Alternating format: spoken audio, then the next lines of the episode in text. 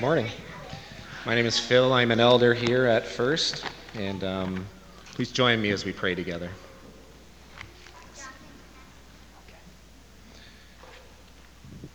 Lord, we come to you this morning to praise your holy name. You are worthy of praise. Your greatness is unimaginable. Your works are amazing. We celebrate your goodness. We proclaim your righteousness. Lord, you are gracious and compassionate, slow to anger, and rich in love. You are good, and your love endures forever. Your love to us endures forever. Your promises are true, and we, we depend on them. Lord, we want to follow you. Fill us with your Spirit so that more and more we hunger and thirst for righteousness. Fill us with your Spirit so that more and more we can be merciful. Please be merciful to us. Fill us with your Spirit so that we can be pure in heart. Help us to see you, Lord. Fill us with your Spirit so that we can be peacemakers. Thank you, Lord, for calling us your children. Lord, you tell us that you will be near to all who call on you, and we call on you this morning, Lord. We call on you to be with Betty Groom. It's been a difficult time for Betty, uh, learning of her diagnosis. We, we ask that you will be near to her and heal her. Be with her as she begins the work of appointments and treatments. But Lord, we also pray for daughter Jackie as well, receiving a diagnosis. Lord, it's too much. Please be with them. Be with Jackie, and the team of doctors and nurses who will, who will work with her. Surround this family with your obvious presence, Lord. Lord, some of us are feeling poor in spirit this morning, feeling bowed down. Lift us up, Lord. Some of us are mourning and grieving. Comfort us. Some of us are sick and have been for a while. Heal us, Lord. Some of us have doctor's appointments in the near future that we're concerned about. Be with us, Lord. Some of us have people in our lives who, for some reason or another, we have not talked with in a while. Please help us reconcile, Lord. Lord, you gave us a new commandment to love one another as you have loved us. Give us your spirit so that we can do this more perfectly every day.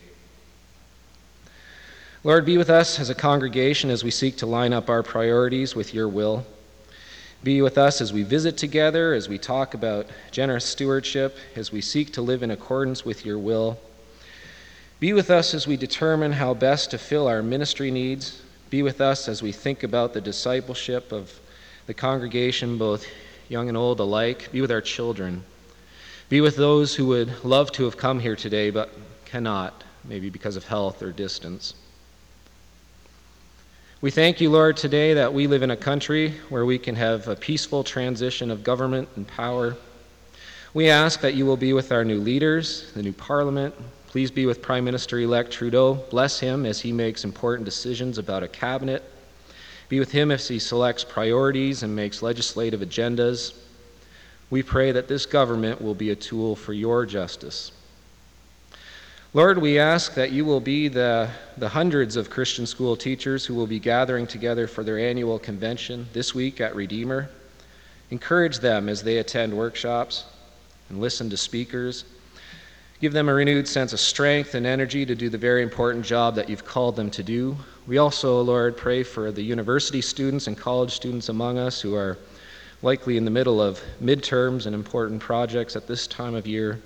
Give them peace and give them wisdom in, in what they need to do as well.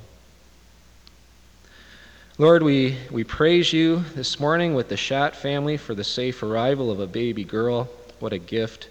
Please be with them, Lord. We thank you for all the birthdays that we see in the, in the bulletin today for this week. Thank you, Lord, for these gifts and your faithfulness. We want to lift up, Lord, Calvary CRC and Living Word Ministries. Please bless these ministries. Be with the people there. And now, Lord, we ask that you'll be with us as we hear your word. Thank you that we can be fed through your word today, is also through communion today. Thank you, Lord, for being our sure comfort and hope in this life and in the life everlasting. We pray all this in your name. Amen.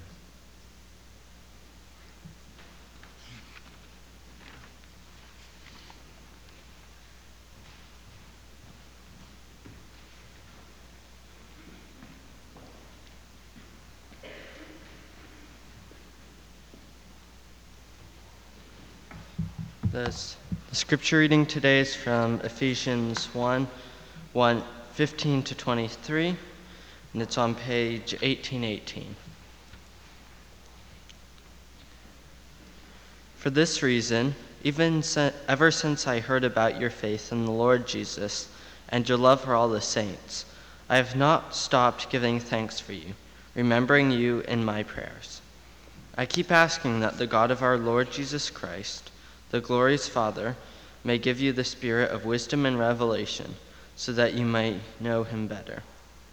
I pray also that the eyes of your heart may be enlightened, in order that you may know the hope to which he has called you, the riches of his glorious inheritance in the saints, and his incomparably great power for us who believe.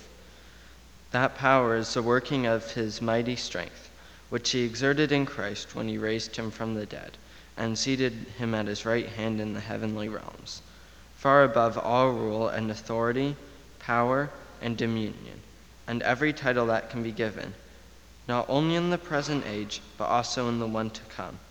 And God placed all things under his feet and appointed him to be head over everything for the church, which is his body, the fullness of him who fills everything in every way. This is the word of the Lord. Thanks, Owen. We're in this, this second half of, of Ephesians chapter 1, and, and before we, we dive into this text, I, I simply want to very quickly kind of remind us of, of what we talked about last week. Uh, last week we began with, with Paul's intro to the letter of, of Ephesians, where he's saying, Paul, an apostle by the will of God, God's will. And he, he begins this letter by saying, essentially, to the people of Ephesus, God's still active in the world. God is still at work, which was fascinating to the people of Ephesus who were convinced that the gods were off at a distance somehow, and, and the, we as, as people had to do things to get the attention of the gods. And here Paul's saying, no. God's attention is already on you. In fact, God is already actively at work in the world. And then, as Paul begins to, to really write the letter itself, he, he describes how, on God's own initiative, God has adopted us to sonship. He's wrapped us into his family and said, You belong to me no matter what. No matter what you've done or what's been done to you, you are part of my family. I've got you. And, and then he adds to it language of God lavishes his love upon us, his mercy upon us. There's this overflowing sense of God's goodness, not an angry God. Not a God who's waiting for us to appease him or give him the right sacrifice or, or somehow make ourselves acceptable, but a God who, out of his own character, says, I love you and I choose you to be mine. And then we noticed at the end of this how, how in that, that working to draw us to himself, God relays his purposes. And not just to take us to heaven to be with him, but that in Jesus Christ and in reconciling us as his people, God is beginning a work to unite all things in heaven and on earth to himself in Christ. God is doing something that is going to impact the whole universe, not just us as individuals. And, and, so, as we read this second part of chapter one, as we enter into this, it, it is really Paul responding to what he's just described God active in the world, God loving us and lavishing his love upon us, God working in such a way in Christ to unite all things in heaven and on earth and then Paul says, For this reason, for this reason, I remember you with thanksgiving. It's amazing, isn't it? Paul's response to catching this grand vision, this grand plan of God, is to look at the people of God and say, I'm thankful for you. How many of us have that response when we come to church? I mean, sometimes we do. Uh, sometimes we are delighted to be here and we just can't wait to see the others who are part of the church. But sometimes we come here and we go, huh, I better sit over here today because I don't want to sit next to them. And they always sit in that spot. and we kind of grumble and mumble and we, we find ways of avoiding each other and not making eye contact with each other. We have a history in the church that's marked not just inside a particular congregation by division, but a history of churches that have turned against each other and walked away from each other. We sang at the beginning, way, way at the beginning, Almighty Fortress is our God. And, and we sang that because today is Reformation Sunday, the time where the Reformed churches in the world remember how we have, have rediscovered together God's grace and the, the sanctity of Scripture, and that, that God's authority is really expressed through Scripture, not through human doctrines and creeds. It is, comes to us through God's Word and that we are saved by God's grace in Christ alone, not by our works. Very fitting to be in the book of Ephesians right now. But that Reformation celebration has so often been a celebration of how we are divided and not like those others. The church, throughout its history in celebrating the Reformation and the rediscovery of God's grace, has said, Yeah, we got it right, and they don't got it yet. And there's been a lot of finger pointing and distancing ourselves from others. Instead of thankfulness and gratitude, there's been grumbling and demeaning and pushing away. Yet, this text, Paul's example is to say, in the presence of God's grace, in catching a glimpse of how good and lavish God's love is, our first response is to say, I'm thankful that you are part of the body of Christ. Uh, what an incredible posture Paul puts us in. This incredible posture of gratitude. It's as if he's saying, folks, if we want to understand God's grace, if we want to experience God's grace, if we want this heavenly reality to be something that we live and breathe, our first response towards each other needs to be one of deep gratitude. I'm thankful you are here.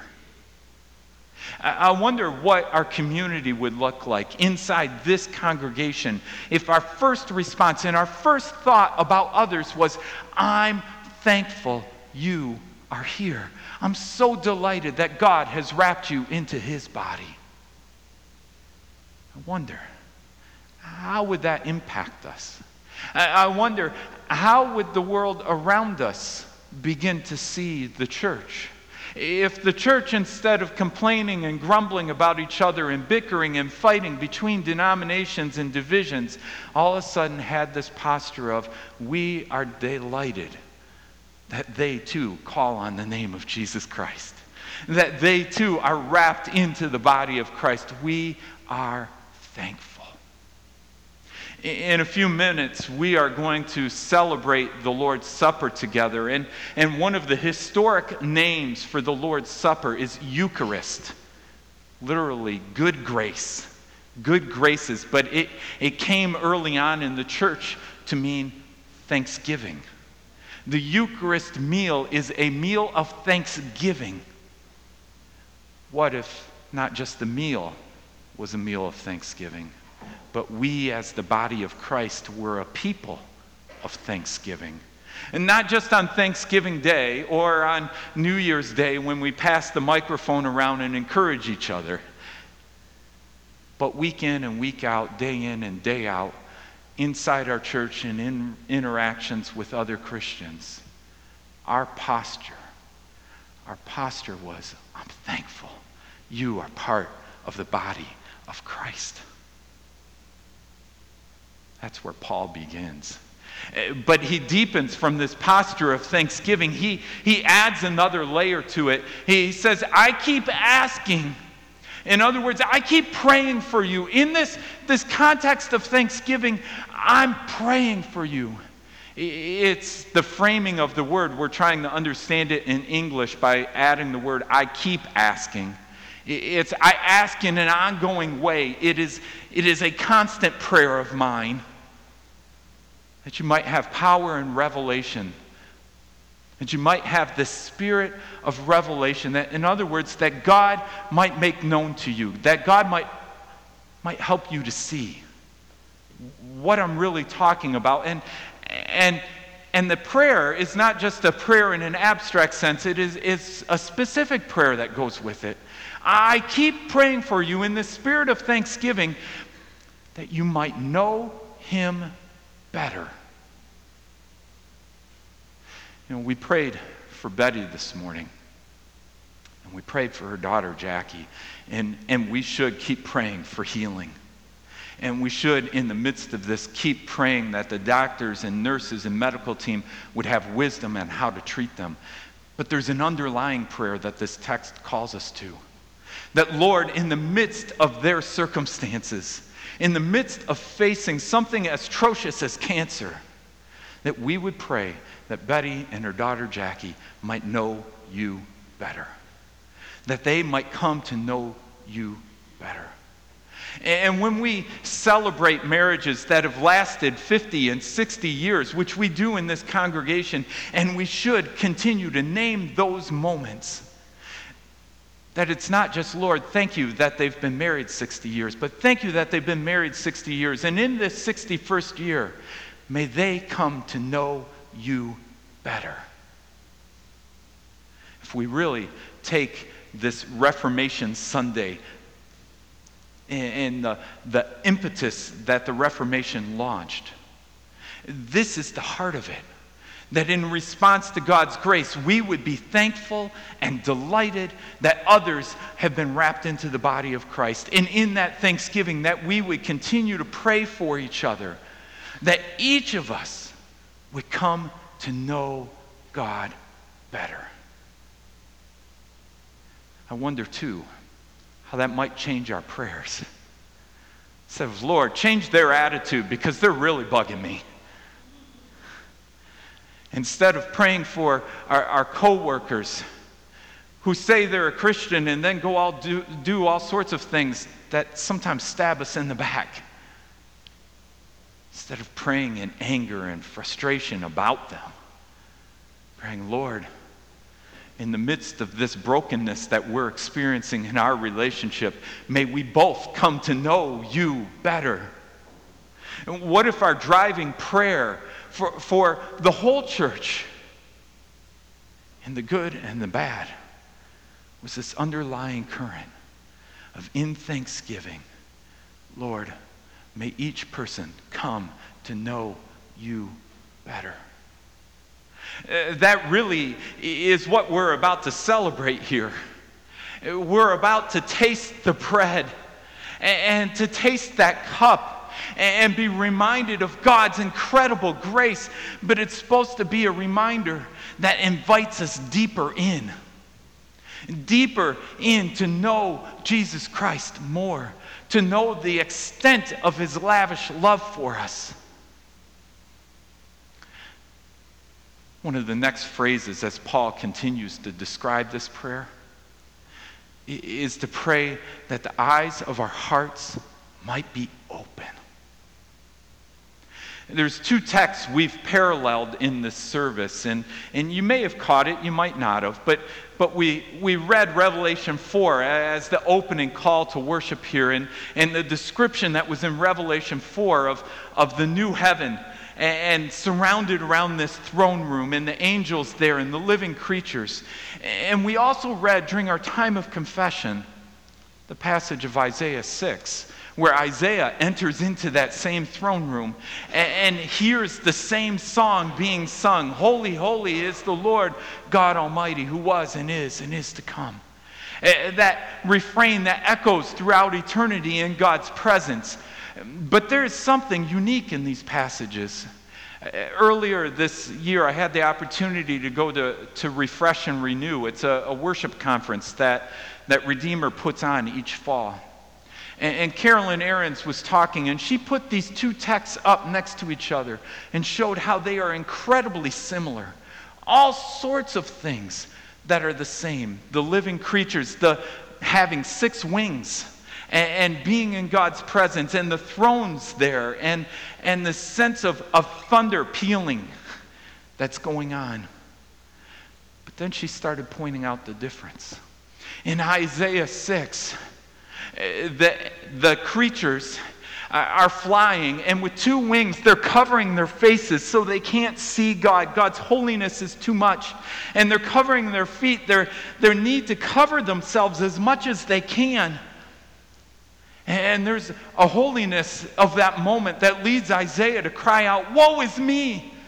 Eh, literally in the, in the Hebrew, I am undone.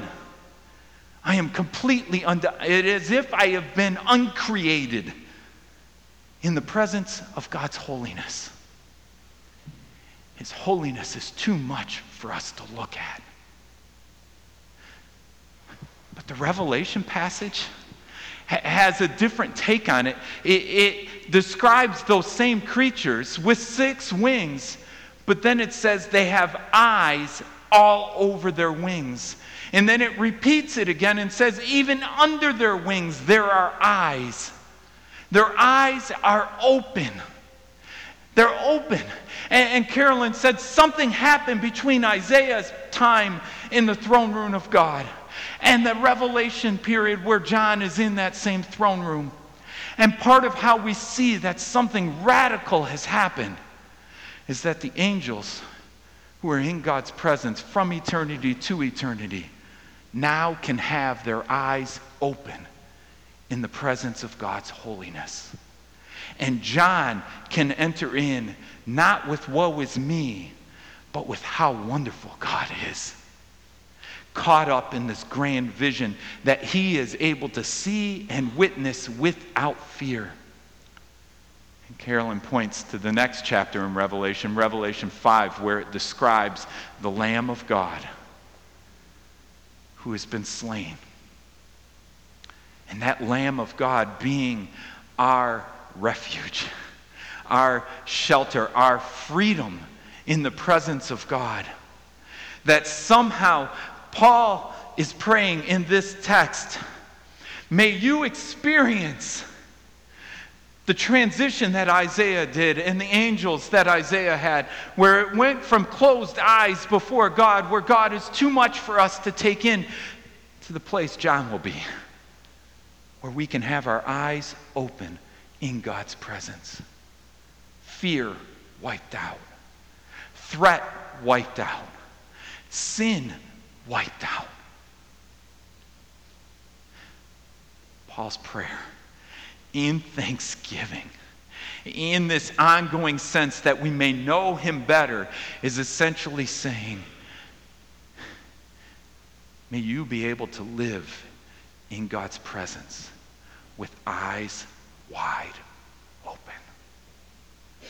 May you be able to come before God in the spirit of thanksgiving for each other, wrapped in God's grace in such a way that you pray and long that each person would come to know Him better.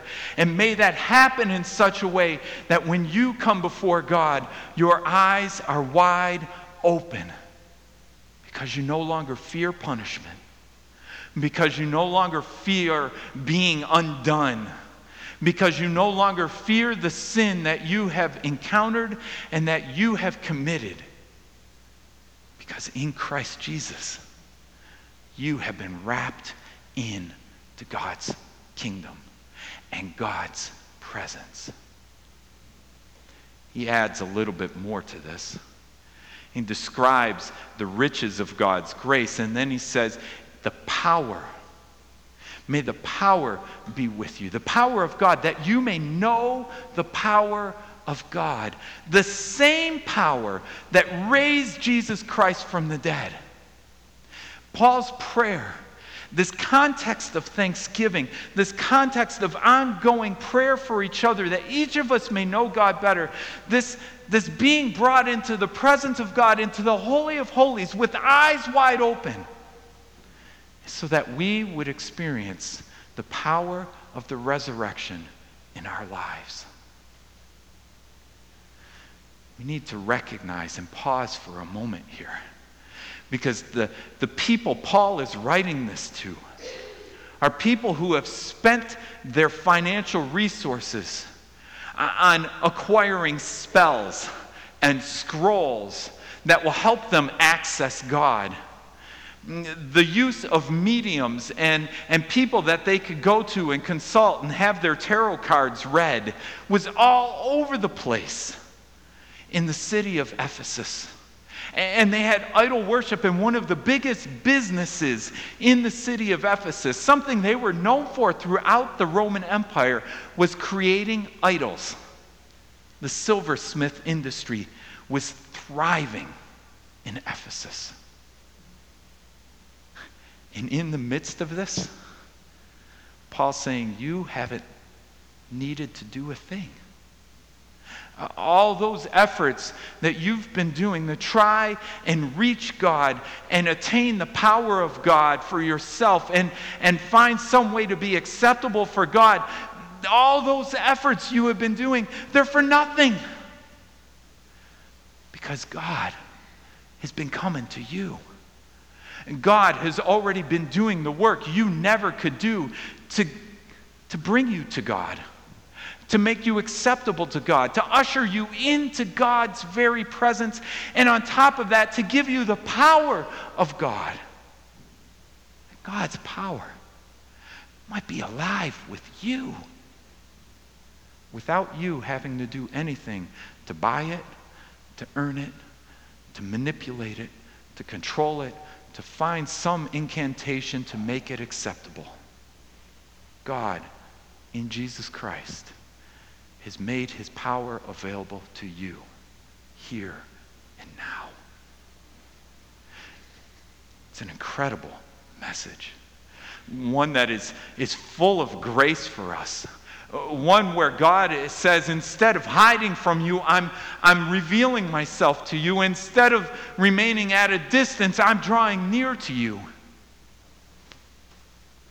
God, in Jesus Christ, making himself known. The end of this passage end of this passage adds something that it's somewhat scary. because it's not that just God with the authority of Jesus Christ up in the heavenly realms has all the power and all the authority. He adds this God placed all things under his feet and appointed him, being Jesus, to be head uh, over everything for the church, which is his body. But then he describes the church this way the church is the fullness of him who fills everything in every way. Paul will pick up on this more in the, in the next section in chapter 2 when we read that. So we'll, we'll come back to this a little bit next week. But that power is not abstract out there somewhere. God has taken the power and the presence of Jesus Christ and placed him among his people. Part of the Reformation's emphasis is that we get to know God personally. And there is a huge emphasis on the personal forgiveness of sins, which is absolutely correct. We personally can experience God's forgiveness something that seemed to be distant from a lot of people in the way they understood Scripture at the time of the Reformation. But in focusing on the individual, it's kind of, we miss some sense of, of the communal reality of God's people. We became isolated Christians and, and began a trajectory where we tend to think of ourselves first and sometimes of ourselves only part of what Paul's saying here is that together, as God's people, gathered together, all of us together, Christ is living in the fullness of who he is among us here and now. Christ is alive. That resurrection power that raised him from the dead is also causing Jesus Christ to live in the midst of us. It's no longer just me and God, which was the practice in the Ephesus church or Ephesus as a city. How can I get right with God? It is all of us together, gathered together, experiencing the presence of Christ living in our midst. And at once, that is incredibly comforting. Christ in you and Christ in me. But it's also kind of scary. It's kind of scary because that means we have to be humble enough to see Christ in the person sitting next to us. We need to be humble enough to see Christ in the person we haven't gotten along with for years. We need to be humble enough in this space to look each other in the face and say, I see Christ in you. And in doing so, to also receive from others and have them name to us that they see Christ in us. And both those things are hard for us to do. It involves a level of intimacy and care for each other that we're not accustomed to. It means that the way we love each other, the way we treat each other, all of a sudden takes top priority. Because we can't experience the grace of Christ if we are not also passing that grace and that love to each other. This meal that we're about to take is a meal of incredible thanksgiving. Incredible thanksgiving because we are welcomed into God's presence. But it is a meal that challenge us, uh, challenges us as well. It's a meal that does not leave us the same. It's a meal that, in the context of that grace, calls us to become a people who are thankful for each other, calls us to become a people who pray for each other continually, saying, Lord, may you make yourself known. May they come to know you more and more. May I come to know you more and more through them and they through me. That somehow together, this, this person of Christ and the power of the resurrection that is in Christ might become evident and experienced among us. The way we receive the love from God and the way we in turn love God has everything to do with the way we learn to receive and love Christ in and through each other. This meal is a meal of great cost, not because we have anything we can pay to reconcile ourselves with God, but it's a meal of great cost because in Christ, God is not only reconciling us with Him, but He is calling us to be reconciled with each other. Let's pray.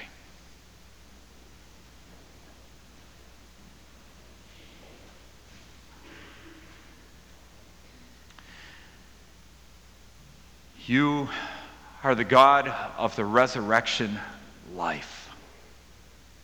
A power that is above every power in heaven and on earth. An authority in Christ that exceeds all worldly and spiritual authorities that we could ever imagine. You are holy. And yet in Christ you have ushered us into your very throne room and allowed us with eyes wide open to see and experience your love and your grace. May that majesty, uh, the majesty of seeing your love for, for what it really is and for you, for who you really are, may that flow through us in thanksgiving for each other, in delight that you are continuing to wrap people into your body. Help us, Lord, to love one another. That your resurrection life may be so clearly evident in us. that your resurrection power might live within us, that Jesus Christ Himself might dwell in this community and among your church throughout the world. We pray this. In Jesus' name, amen.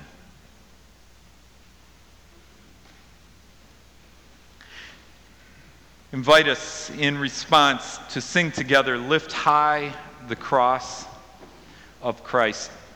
We'll sing verses 1, 3, 4, and 6.